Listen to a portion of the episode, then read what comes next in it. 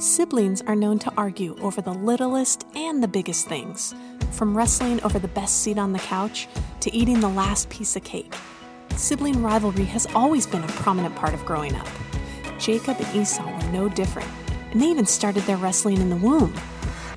But what if this wrestling is a necessary part to moving forward in our faith? What if the spiritual wrestling we feel is actually what propels us to a stronger relationship with God? Not so sure? Let's wrestle with it. That's today on the podcast. Hey, this is Marisa from the Tower Hill production team. Thanks so much for tuning in to our Tower Hill podcast. Wherever or whenever you're listening, we hope this podcast blesses you, and we hope that you feel free to share it with someone that you know so that they'll feel blessed too. Since we are in between sermon series, today Pastor Jason is looking at a very common yet a very powerful aspect to our faith journey wrestling with God. Is it bad? Is it helpful? Where does it lead if we start to question our faith, grapple with the spiritual feelings and thoughts? Pastor Jason tackles all of this and so much more. So let's listen in right now. Hey everyone, Pastor Jason here.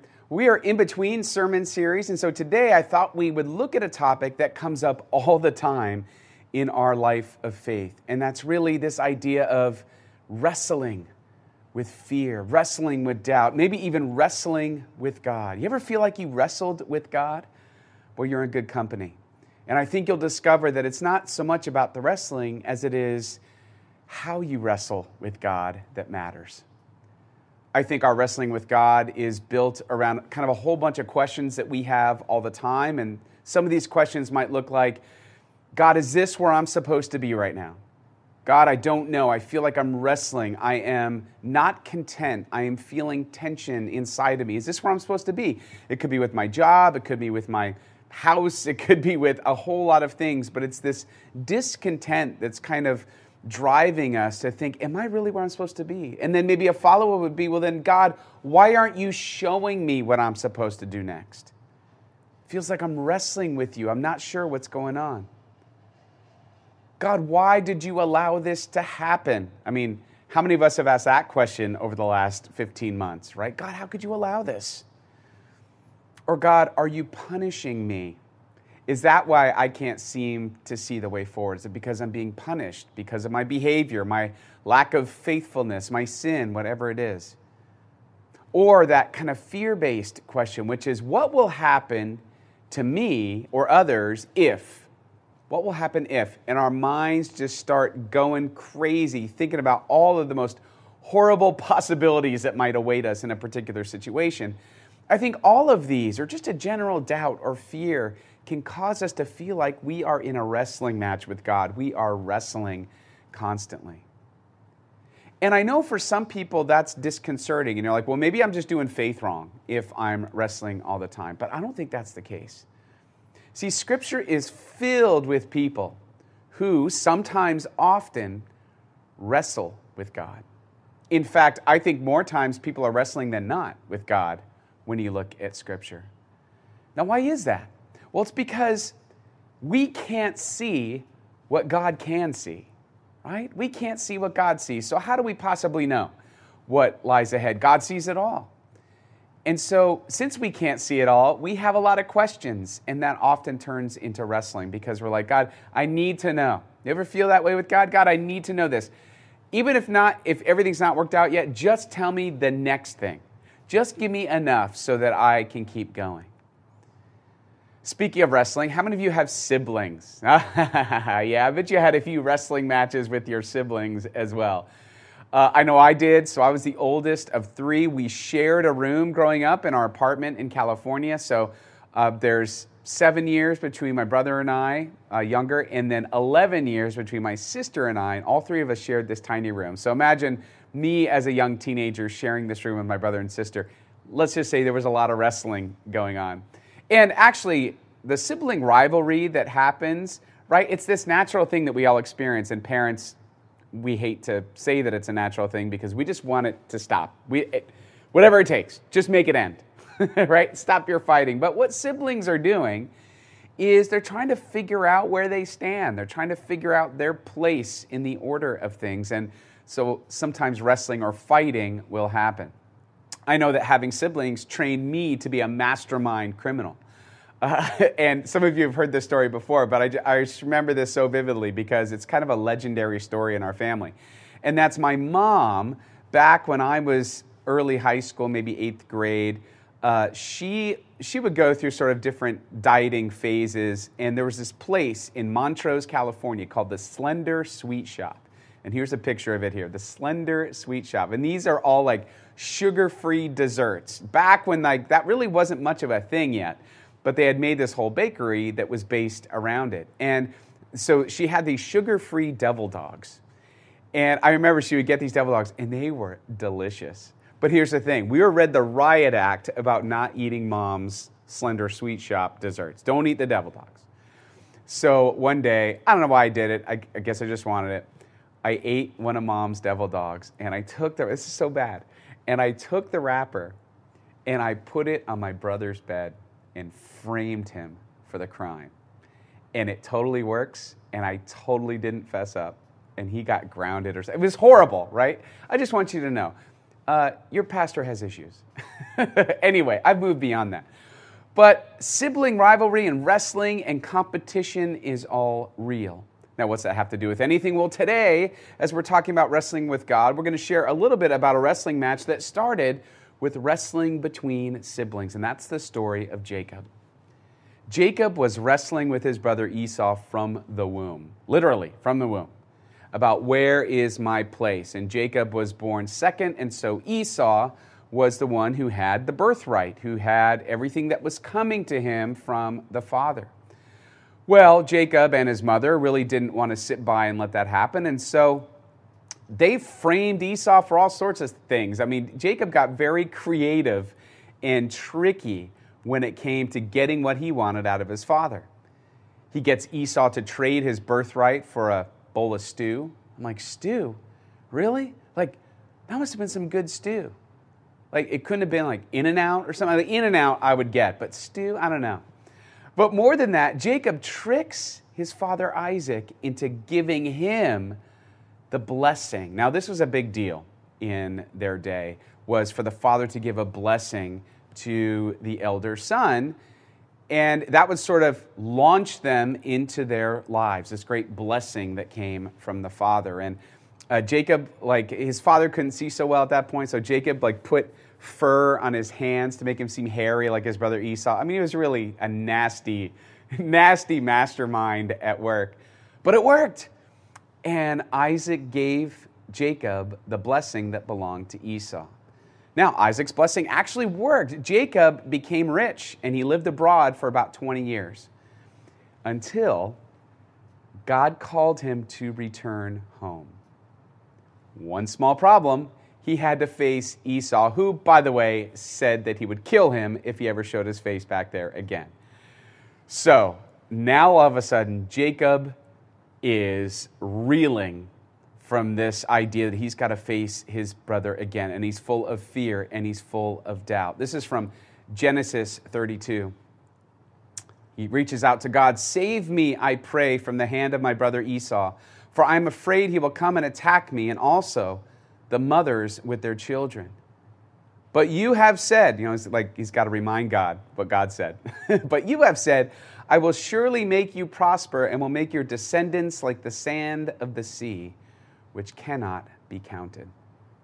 So Jacob prepares for this with fear and trembling, and he starts out with all, again, he becomes a very wealthy man. He has this huge caravan that's returning home, and he decides he's going to split up the caravan and send a bunch of gifts ahead of him to his brother Esau, hopefully to like soften him up before they have to actually meet. And that's when things get really strange in Jacob's story. We continue with verse 22. That night, Jacob got up and took his two wives, his two female servants, and his eleven sons and crossed the ford of the Jabbok. After he had sent them across the stream, he sent over all his possessions. So Jacob was left alone, and a man wrestled with him till daybreak. When the man saw that he could not overpower him, he touched the socket of Jacob's hip so that his hip was wrenched as he wrestled with the man. Then the man said, Let me go, for it is daybreak. But Jacob replied, I will not let you go until unless you bless me. The man asked him, What is your name? Jacob, he answered. Then the man said, Your name will no longer be Jacob, but Israel, because you have struggled with God and with humans and have overcome. And the name Israel means he who wrestles with God. Jacob said, Please tell me your name. But he replied, Why do you ask my name? Then he blessed him there. So Jacob called the place Peniel, saying, It is because I saw God face to face, and yet my life was spared. And the name Peniel means the face of God. What the heck? What is going on? This is such a bizarre story that honestly scholars have been fighting about. Interpretations have been, I mean, a lot of ink's been spilled over this as to what the heck was happening here. And I wish I could tell you definitively what was going on. What I can tell you is we have this strange wrestling match happening between Jacob and this mystery guest, this mystery man. Now, either this man is God or somehow represents God, but either way, whether it's an angel or God, Jacob clearly thinks it's God himself. Otherwise, he wouldn't call the place Peniel. What in the world was this about? Well, Jacob knew a thing or two about wrestling, didn't he? He was a wrestler. He wrestled with his brother. He wrestled with the obstacles in his life to try to get what he wanted, to get the blessing that he was looking for. Now he finds himself wrestling in a completely different way. He's wrestling in a spiritual way. You see, he's dealing with the wrestling of fear and faith. Fear, of course, is trusting in your own power, but faith is trusting in God's power. And he's trying to figure out. He had trusted in his own power for a long time and it got him really far. But it wasn't going to get him through this, and he knew it. And so this wrestling is really a wrestling of his soul that is happening with God. I think a lot of us, when we think about wrestling with God, we think, oh my gosh, that's a sin. I shouldn't ever do that. I shouldn't. I don't know. Before you go down that road, just consider this. Wrestling requires intimacy, wrestling requires authenticity. In other words, wrestling, I think, is a reflection of real relationship. What real relationship doesn't include wrestling in some way or another? Wrestling emotionally, spiritually, maybe not physically, but I think it's an indicator of something that's real. It seems to me that God values authentic, real relationship, warts and all. He'd rather have that than a bunch of people who say that they love Him and have a relationship with Him and then don't act like it. I think with our faith, and this is something, uh, honestly, and this is a whole other subject, but this is something that comes up with our next gen ministry, I think. Uh, in those days that I did youth ministry for so many years, and I was with teenagers and teaching them about faith, they'd never really owned their faith until they wrestled their questions to the ground. You can't be afraid to take on the deepest, sometimes darkest questions you have. Because if you are, it means that part of you is shutting yourself off from having a conversation with God. Sometimes that conversation looks like wrestling. Sometimes it's full of anger or fear or doubt or, or you don't know what, just a mix of everything. Wrestling is authentic. I think that's why in Scripture we see people wrestling with God constantly. And it's often right before they turn the corner and receive God's blessing. They have to first re- wrestle the fear and the doubt to the ground. In my wrestling, in my doubt, right? What are some things that I need to remember when this happens with me? You might be feeling like you're going through this right now. Well, I think the first thing is God doesn't disqualify me for wrestling, right? He doesn't just kind of kick me out. There's no eject button. He's not like waiting for me to mess up, or, ah, ah, ah, you know, ka-ching, and then I'm gone.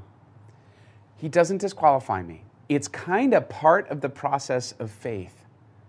It's not the wrestling that's the problem.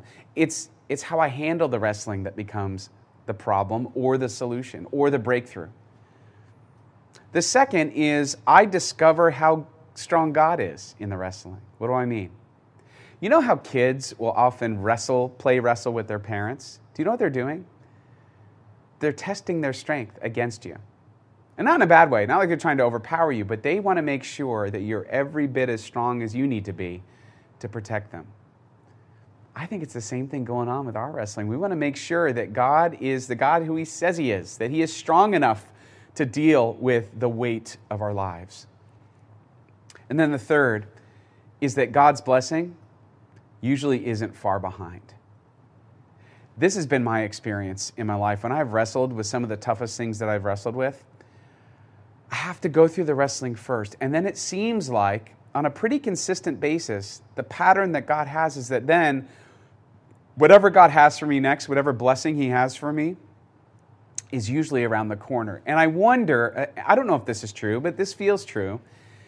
I wonder if, if God's waiting for me to kind of come to terms with where I am so that I'm opened up to receive who He wants me to be next.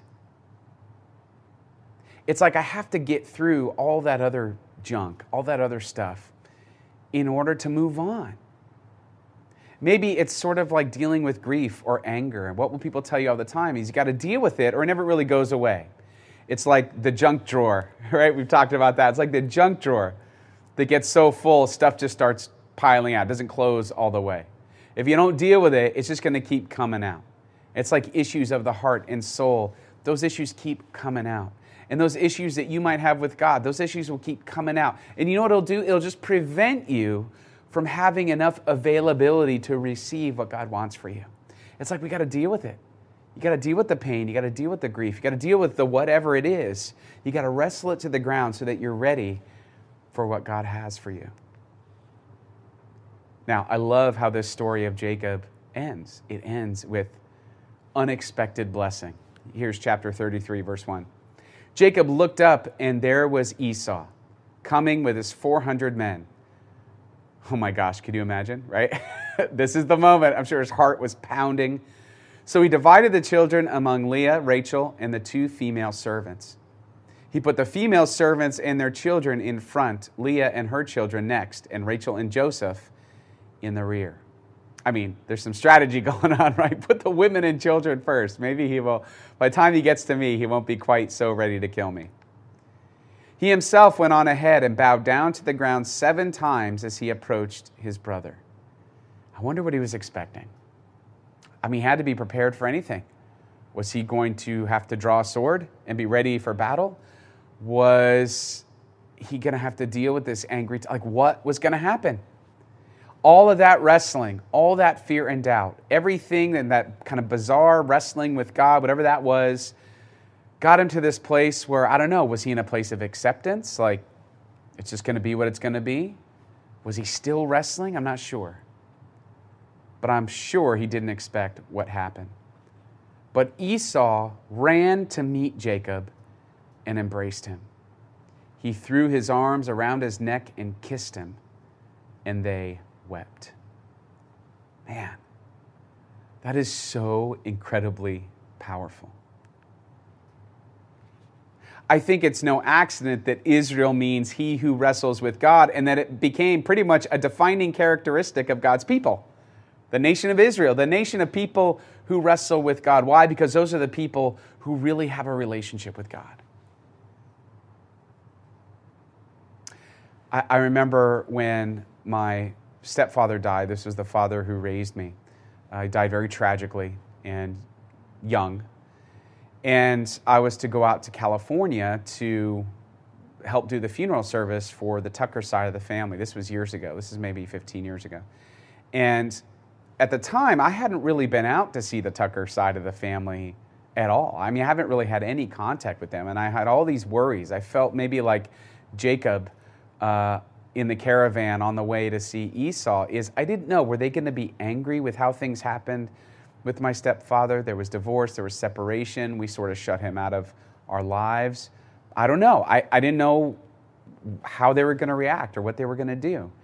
And I definitely felt that wrestling going on, that fear, that anxiety, and rest, kind of wrestling with God all along the way. And like, how am I going to respond? I mean, I'm flying out there, I'm staying with them. I'm like, I'm sort of, I just have to face it. It's just going to have to be what it's going to be. And I remember when I got there, all that fear and doubt and uncertainty. And the whole Tucker family, huge family, by the way, many Tuckers, just embraced me. And there were tears, and there was welcome home, and there was we love you, and we're so sorry about what happened, and we're so glad you're here. I mean, just like it was so beyond what I was expecting, and so much better than what I imagined. And I feel like this is this is the MO of how God works. This is what happens. And it doesn't always end in hugs and tears, but it feels like blessing comes kind of as a result of the wrestling. You see, I think the bottom line is this God doesn't want to punish you for wrestling, but He wants to use it to move you to faith. Faith, in other words, isn't the absence of wrestling, it's the determination to trust your way through it. What about you? What's going on in your life? You doing some wrestling of your own? Probably. It's a target rich environment, as they say. You know what I tell you? Don't be afraid of it. Wrestle away. Wrestle away and trust your way through it all and believe that God's blessing is around the corner. That's my prayer for all of us. Wherever this message finds you, however it finds you, whatever you're going through, may you be blessed even in the wrestling. Amen.